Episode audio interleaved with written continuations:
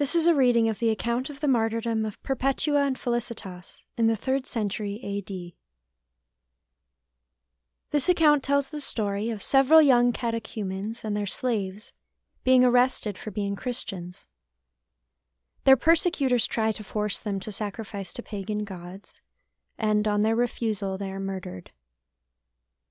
This is one of many martyrdom accounts from the early church. This particular one is traditionally accepted to have taken place in the year 203 AD. Most of the account is written by Vibia Perpetua, a young mother at the center of the story. This is the first Christian document we have that was written by a woman. This martyrdom account is unique in its focus on motherhood and women's issues. Featured in this account are also several visions and dreams. If you zone out for a moment, you may find yourself listening to a vision rather than an actual event, which can be confusing.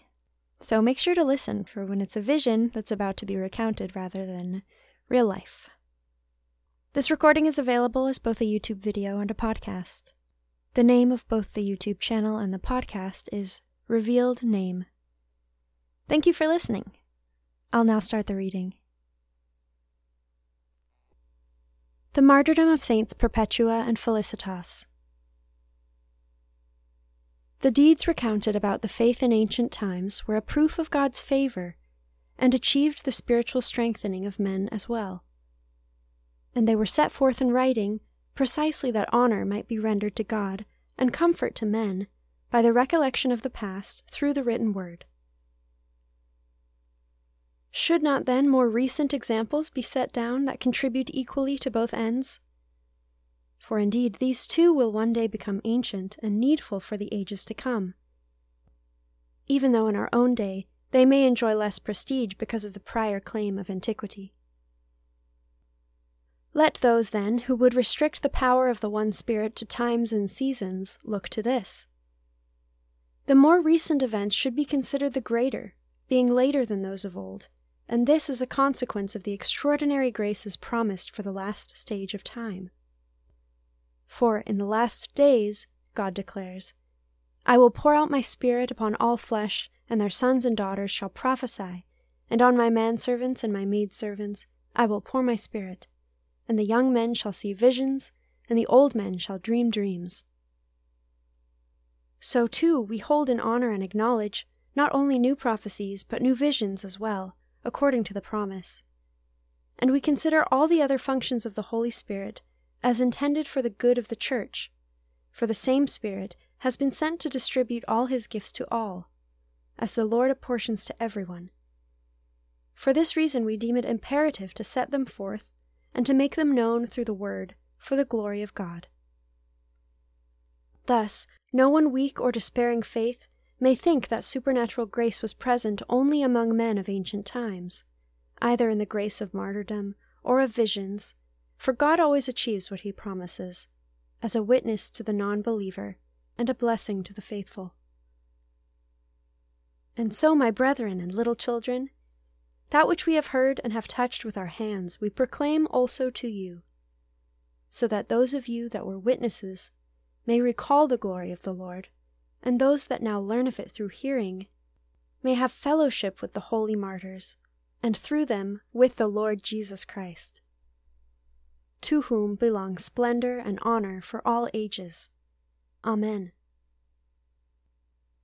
A number of young catechumens were arrested Revocatus and his fellow slave Felicitas, Saturninus and Secundulus, and with them Vibia Perpetua, a newly married woman of good family and upbringing.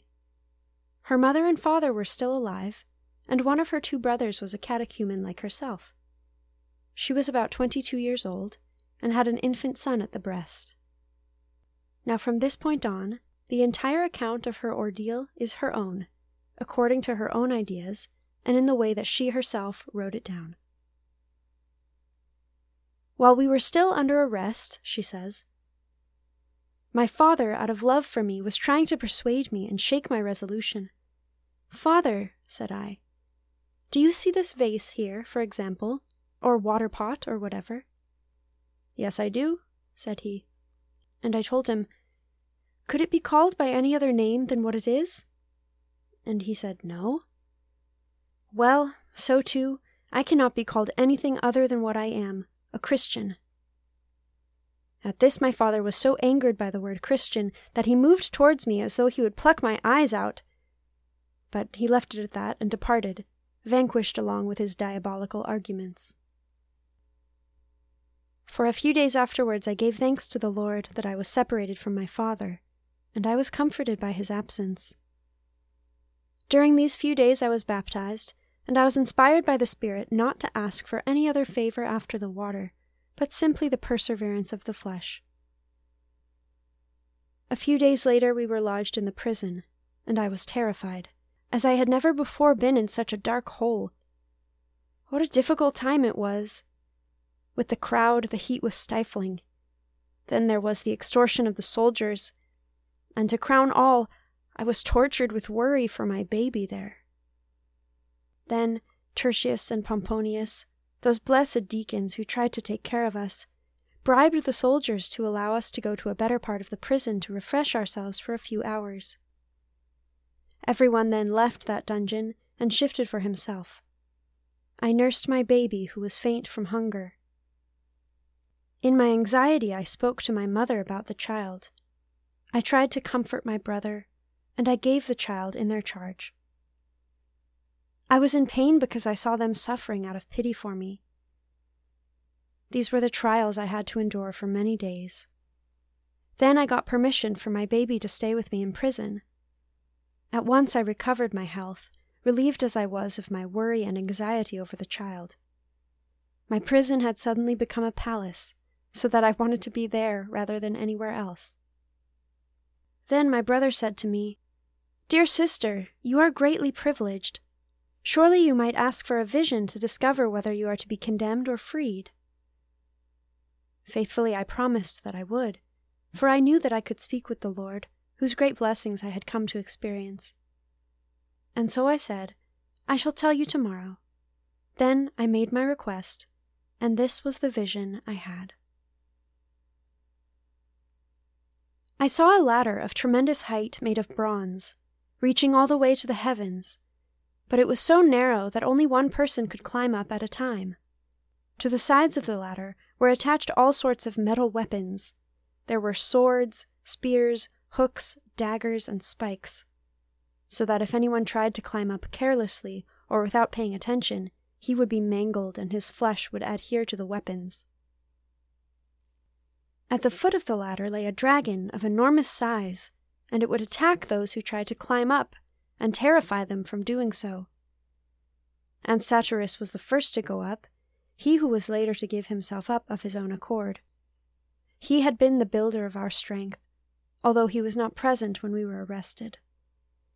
And he arrived at the top of the staircase, and he looked back and said to me, Perpetua, I am waiting for you, but take care, do not let the dragon bite you. He will not harm me, I said, in the name of Christ Jesus. Slowly, as though he were afraid of me, the dragon stuck his head out from underneath the ladder. Then, using it as my first step, I trod on his head and went up. Then I saw an immense garden, and in it a gray haired man sat in shepherd's garb. Tall he was, and milking sheep, and standing around him were many thousands of people clad in white garments. He raised his head, looked at me, and said, I'm glad you have come, my child. He called me over to him and gave me, as it were, a mouthful of the milk he was drawing.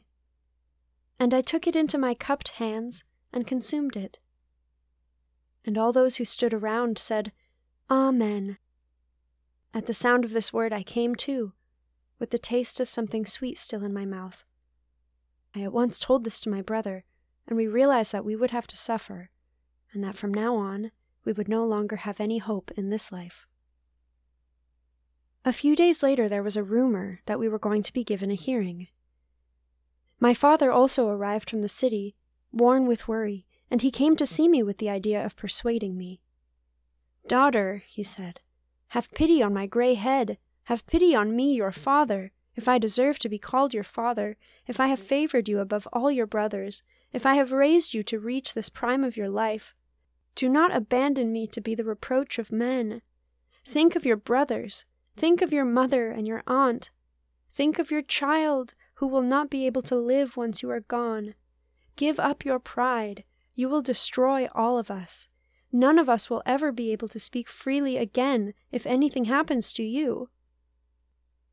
This was the way my father spoke, out of love for me, kissing my hands and throwing himself down before me. With tears in his eyes, he no longer addressed me as his daughter, but as a woman. I was sorry for my father's sake, because he alone of all my kin would be unhappy to see me suffer.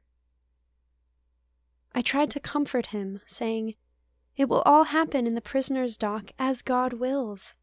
For you may be sure that we are not left to ourselves, but are all in his power. And he left me in great sorrow. One day, while we were eating breakfast, we were suddenly hurried off for a hearing.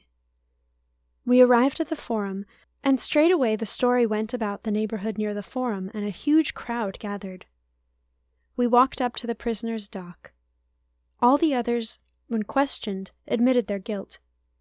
Then, when it came my turn, my father appeared with my son, dragged me from the step, and said, Perform the sacrifice, have pity on your baby. Hilarianus the governor, who had received his judicial powers as the successor of the late proconsul Minucius Timinianus, said to me, Have pity on your father's grey head. Have pity on your infant son. Offer the sacrifice for the welfare of the emperors. I will not, I retorted. Are you a Christian? said Hilarianus. And I said, Yes, I am. When my father persisted in trying to dissuade me, Hilarianus ordered him to be thrown to the ground and beaten with a rod. I felt sorry for my father, just as if I myself had been beaten. I felt sorry for his pathetic old age. Then Hilarianus passed sentence on all of us. We were condemned to the beasts, and we returned to the prison in high spirits. But my baby had got used to being nursed at the breast, and to staying with me in prison. So I sent the deacon, Pomponius, straight away to my father to ask for the baby. But father refused to give him over. But as God willed, the baby had no further desire for the breast, nor did I suffer any inflammation, and so I was relieved of any anxiety for my child and of any discomfort in my breasts.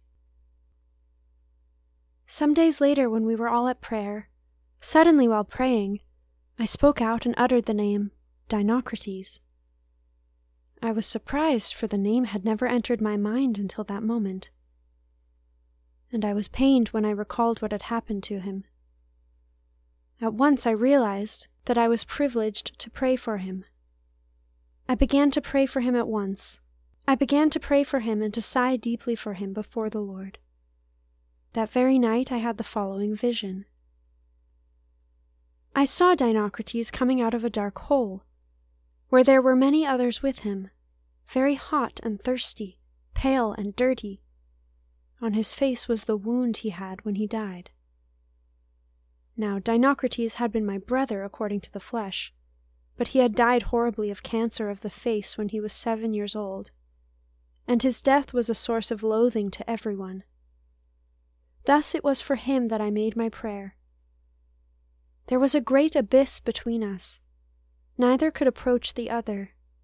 Where Dinocrates stood, there was a pool full of water, and its rim was higher than the child's height, so that Dinocrates had to stretch himself up to drink.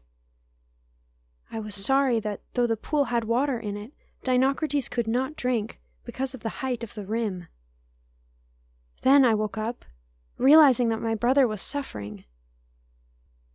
But I was confident that I could help him in his trouble and I prayed for him every day until we were transferred to the military prison. For we were supposed to fight with the beasts at the military games, to be held on the occasion of the Emperor Geta's birthday.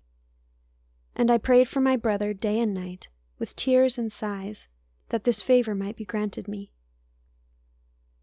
On the day we were kept in chains, I had this vision shown to me. I saw the same spot that I had seen before, but there was Dinocrates, all clean, well dressed, and refreshed. I saw a scar where the wound had been, and the pool that I had seen before now had its rim lowered to the level of the child's waist. And Dinocrates kept drinking water from it, and there above the rim was a golden bowl full of water. And Dinocrates drew close and began to drink from it, and yet the bowl remained full. And when he had drunk enough of the water, he began to play as children do. Then I awoke, and I realized that he had been delivered from his suffering. Some days later, an adjutant named Pudens, who was in charge of the prison, began to show us great honor, realizing that we possessed some great power within us. And he began to allow many visitors to see us for our mutual comfort. Now the day of the contest was approaching, and my father came to see me overwhelmed with sorrow. He started tearing the hairs from his beard and threw them on the ground. He then threw himself on the ground and began to curse his old age and to say such words as would move all creation. I felt sorry for his unhappy old age. The day before we were to fight with the beasts, I saw the following vision. Pomponius the deacon came to the prison gates and began to knock violently. I went out and opened the gate for him. He was dressed in an unbelted white tunic, wearing elaborate sandals, and he said to me, Perpetua, come. We are waiting for you. Then he took my hand, and we began to walk through rough and broken country. At last we came to the amphitheater, out of breath, and he led me into the center of the arena. Then he told me, Do not be afraid. I am here, struggling with you. Then he left. I looked at the enormous crowd, who watched in astonishment. I was surprised that no beasts were let loose on me, for I knew that I was condemned to die by the beasts. Then out came an Egyptian against me, of vicious appearance, together with his seconds, to fight with me. There also came up to me some handsome young men to be my seconds and assistants. My clothes were stripped off, and suddenly I was a man. My seconds began to rub me down with oil, as they are wont to do before a contest. Then I saw the Egyptian on the other side rolling in the dust. Next there came forth a man of marvelous stature, such that he rose up above the top of the amphitheater. He was clad in a beltless purple tunic, with two stripes, one on either side, running down the middle of his chest. He wore sandals that were wondrously made of gold and silver, and he carried a wand like an athletic trainer, and a green branch on which there were golden apples. And he asked for silence and said, If this Egyptian defeats her, he will slay her with the sword. But if she defeats him, she will receive this branch. Then he withdrew. We drew close to one another and began to let our fists fly. My opponent tried to get hold of my feet, but I kept striking him in the face with the heels of my feet. Then I was raised up into the air and I began to pummel him without touching the ground. Then, when I noticed there was a lull, I put my two hands together, linking the fingers of one hand with those of the other, and thus I got hold of his head. He fell flat on his face, and I stepped on his head. The crowd began to shout, and my assistants started to sing psalms. Then I walked up to the trainer and took my branch. He kissed me and said to me, Peace be with you, my daughter. I began to walk in triumph towards the gate of life. Then I awoke. I realized that it was not with wild animals that I would fight, but with the devil. But I knew that I would win the victory. So much for what I did up until the eve of the contest. About what happened at the contest itself, let him write of it who will. But the blessed Satyrus has also made known his own vision, and he has written it out with his own hand. We had died, he said, and had put off the flesh, and we began to be carried towards the east by four angels, who did not touch us with their hands. But we moved along, not on our backs facing upwards, but as though we were climbing up a gentle hill. And when we were free of the world, we first saw an immense light. And I said to Perpetua, for she was at my side, This is what the Lord promised us. We have received his promise.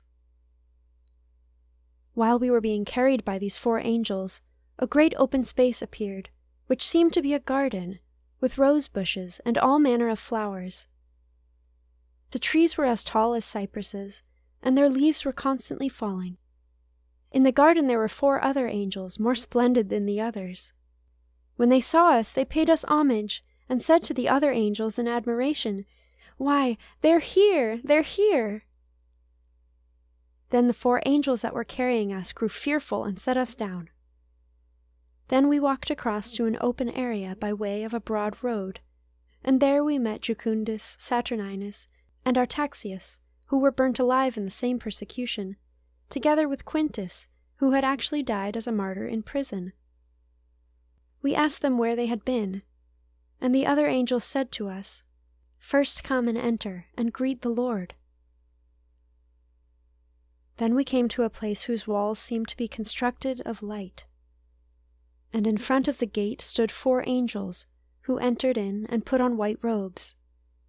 We also entered, and we heard the sound of voices in unison chanting endlessly, Holy, holy, holy. In the same place we seemed to see an aged man with white hair and a youthful face, though we did not see his feet. On his right and left were four elders, and beside them stood other aged men Surprised, we entered and stood before a throne. Four angels lifted us up, and we kissed the aged man, and he touched our faces with his hand. And the elders said to us, Let us rise. And we rose and gave the kiss of peace. Then the elders said to us, Go and play. To Perpetua I said, Your wish is granted. She said to me, Thanks be to God that I am happier here now than I was in the flesh. Then we went out, and before the gates we saw the bishop Optatus on the right, and Aspasius the presbyter and teacher on the left, each of them far apart and in sorrow. They threw themselves at our feet and said, Make peace between us, for you have gone away and left us thus. And we said to them, Are you not our bishop? Are you not our presbyter? How can you fall at our feet? We were very moved and embraced them. Perpetua then began to speak with them in Greek, and we drew them apart into the garden under a rose arbor. While we were talking with them, the angel said to them, Allow them to rest. Settle whatever quarrels you have among yourselves. And they were put to confusion. Then they said to Optatus, You must scold your flock. They approach you as though they had come from the games, quarreling about the different teams. And it seemed as though they wanted to close the gates. And there we began to recognize many of our brethren, martyrs among them. All of us were sustained by a most delicious odor that seemed to satisfy us. And then I woke up, happy. Such were the remarkable visions of these martyrs, Satyrus and Perpetua, written by themselves. As for Secundulus, God called him from this world earlier than the others while he was still in prison, by a special grace, that he might not have to face the animals. Yet his flesh, if not his spirit, knew the sword. As for Felicitas, she too enjoyed the Lord's favor in this wise. She had been pregnant when she was arrested and was now in her eighth month. As the day of the spectacle drew near, she was very distressed that her martyrdom would be postponed because of her pregnancy. For it is against the law for women with child to be executed. Thus, she might have to shed her holy, innocent blood afterwards, along with others who were common criminals. Her comrades in martyrdom were also saddened, for they were afraid that they would have to leave behind so fine a companion to travel alone on the same road to hope. And so, two days before the contest, they poured forth a prayer to the Lord in one torrent of common grief. And immediately after their prayer, the birth pains came upon her. She suffered a good deal in her labor because of the natural difficulty of an eight months' delivery. Hence, one of the assistants of the prison guards said to her, You suffer so much now. What will you do when you are tossed to the beasts? Little did you think of them when you refused to sacrifice. What I am suffering now, she replied, I suffer by myself. But then another will be inside me who will suffer for me, just as I shall be suffering for him. And she gave birth to a girl, and one of the sisters brought her up as her own daughter. Therefore, since the Holy Spirit has permitted the story of this contest to be written down, and by so permitting has willed it, we shall carry out the command, or indeed the commission, of the most saintly Perpetua, however unworthy I might be to add anything to this glorious story. At the same time, I shall add one example of her perseverance and nobility of soul. The military tribune had treated them with extraordinary severity because on the information of certain very foolish people he became afraid that they would be spirited out of the prison by magical spells. Perpetua spoke to him directly. Why can you not even allow us to refresh ourselves properly? For we are the most distinguished of the condemned prisoners, seeing that we belong to the Emperor. We are to fight on his very birthday. Would it not be to your credit if we were brought forth on the day in a healthier condition? The officer became disturbed and grew red. So it was that he gave the order that they were to be more humanely treated, and he allowed her brothers and other persons to visit, so that the prisoners could dine in their company. By this time, the adjutant, who was the head of the jail, was himself a Christian. On the day before, when they had their last meal, which is called the free banquet, they celebrated not a banquet, but rather a love feast.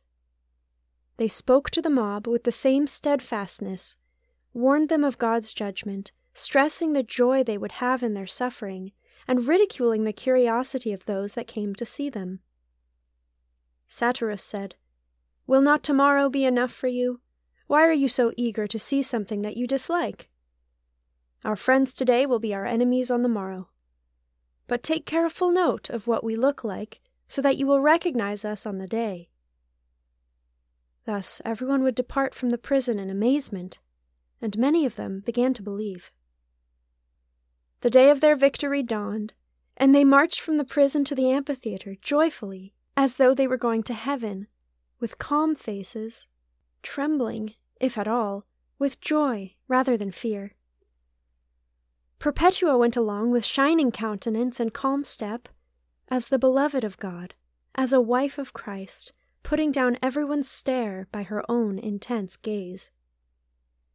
With them also was Felicitas, glad that she had safely given birth, so that now she could fight the beasts, going from one bloodbath to another, from the midwife to the gladiator, ready to wash after childbirth in a second baptism. They were then led up to the gates, and the men were forced to put on robes of priests of Saturn, the woman the dress of the priestesses of Ceres. But the noble Perpetua strenuously resisted to this end. We came to this of our own free will, that our freedom should not be violated. We agreed to pledge our lives provided that we would do no such thing. You agreed with us to do this. Even injustice recognized justice. The military tribune agreed. They were to be brought into the arena just as they were. Perpetua then began to sing a psalm. She was already treading on the head of the Egyptian. Revocatus, Saturninus, and Satyrus began to warn the onlooking mob. Then, when they came within sight of Valerianus, they suggested by their motions and gestures, You have condemned us, but God will condemn you, was what they were saying. At this, the crowds became enraged and demanded that they be scourged before a line of gladiators. And they rejoiced at this, that they had obtained a share in the Lord's sufferings. But he who said, Ask and you shall receive, answered their prayer by giving each one the death he had asked for. For whenever they would discuss amongst themselves their desire for martyrdom, Saturninus indeed insisted that he wanted to be exposed to all the different beasts, that his crown might be all the more glorious. And so at the outset of the contest, he and Revocatus were matched with a leopard, and then while in the stocks, they were attacked by a bear. As for Satyrus, he dreaded nothing more than a bear, and he counted on being killed by one bite of a leopard. Then he was matched with a wild boar, but the gladiator who had tied him to the animal was gored by the boar and died a few days after the contest, whereas Satyrus was only dragged along. Then, when he was bound in the stocks awaiting the bear, the animal refused to come out of the cages, so that Satyrus was called back once more, unhurt. For the young women, however, the devil had prepared a mad heifer. This was an unusual animal, but it was chosen that their sex might be matched with that of the beast. So they were stripped naked, placed in nets, and thus brought out into the arena. Even the crowd was horrified when they saw that one was a delicate young girl, and the other was a woman fresh from childbirth, with milk still dripping from her breasts. And so they were brought back again and dressed in unbelted tunics. First the heifer tossed Perpetua, and she fell on her back. Then, sitting up, she pulled down the tunic that was ripped along the side so that it covered her thighs, thinking more of her modesty than of her pain. Next, she asked for a pin to fasten her untidy hair, for it was not right that a martyr should die with her hair in disorder, lest she might seem to be mourning in her hour of triumph. Then she got up, and seeing that Felicitas had been crushed to the ground, she went over to her, gave her her hand, and lifted her up. Then the two stood side by side. But the cruelty of the mob was by now appeased, and so they were called back through the gate of life. There Perpetua was held up by a man named Rusticus, who was at the time a catechumen and kept close to her. She awoke from a kind of sleep, so absorbed had she been in ecstasy in the spirit, and she began to look about her. Then, to the amazement of all, she said, When are we going to be thrown to that heifer, or whatever it is?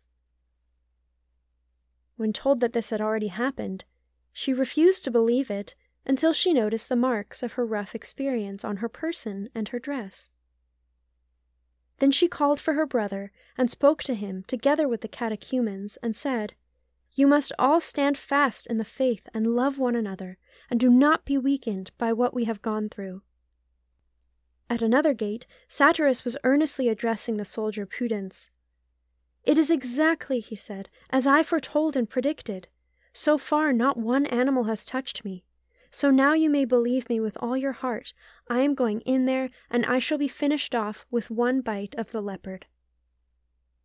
And immediately, as the contest was coming to a close, a leopard was let loose, and after one bite, Satyrus was so drenched with blood that as he came away the mob roared in witness to his second baptism. Well washed, well washed! For well washed indeed was the one who had been bathed in this manner. Then he said to the soldier Pudens, Goodbye, remember me, and remember the faith. These things should not disturb you, but rather strengthen you. And with this he asked Pudens for a ring from his finger. And dipping it into his wound, he gave it back to him again, as a pledge and as a record of his bloodshed. Shortly after, he was thrown unconscious with the rest in the usual spot to have his throat cut. But the mob asked that their bodies be brought out into the open, that their eyes might be the guilty witnesses of the sword that pierced their flesh. And so the martyrs got up and went to the spot of their own accord as the people wanted them to. And kissing one another, they sealed their martyrdom with the ritual kiss of peace. The others took the sword in silence and without moving, especially Satyrus, who, being the first to climb the stairway, was the first to die. for once again he was waiting for Perpetua. Perpetua, however, had yet to taste more pain. She screamed as she was struck on the bone. Then she took the trembling hand of the young gladiator and guided it to her throat. It was as though so great a woman, feared as she was by the unclean spirit, could not be dispatched unless she herself were willing. Ah, most valiant and blessed martyrs! Truly are you called and chosen for the glory of Christ Jesus our Lord. And any man who exalts, honors, and worships his glory should read for the consolation of the Church these new deeds of heroism, which are no less significant than the tales of old. For these new manifestations of virtue will bear witness to one and the same Spirit who still operates, and to God the Father Almighty, to his Son Jesus Christ our Lord, to whom is splendor and immeasurable power for all the ages. Amen.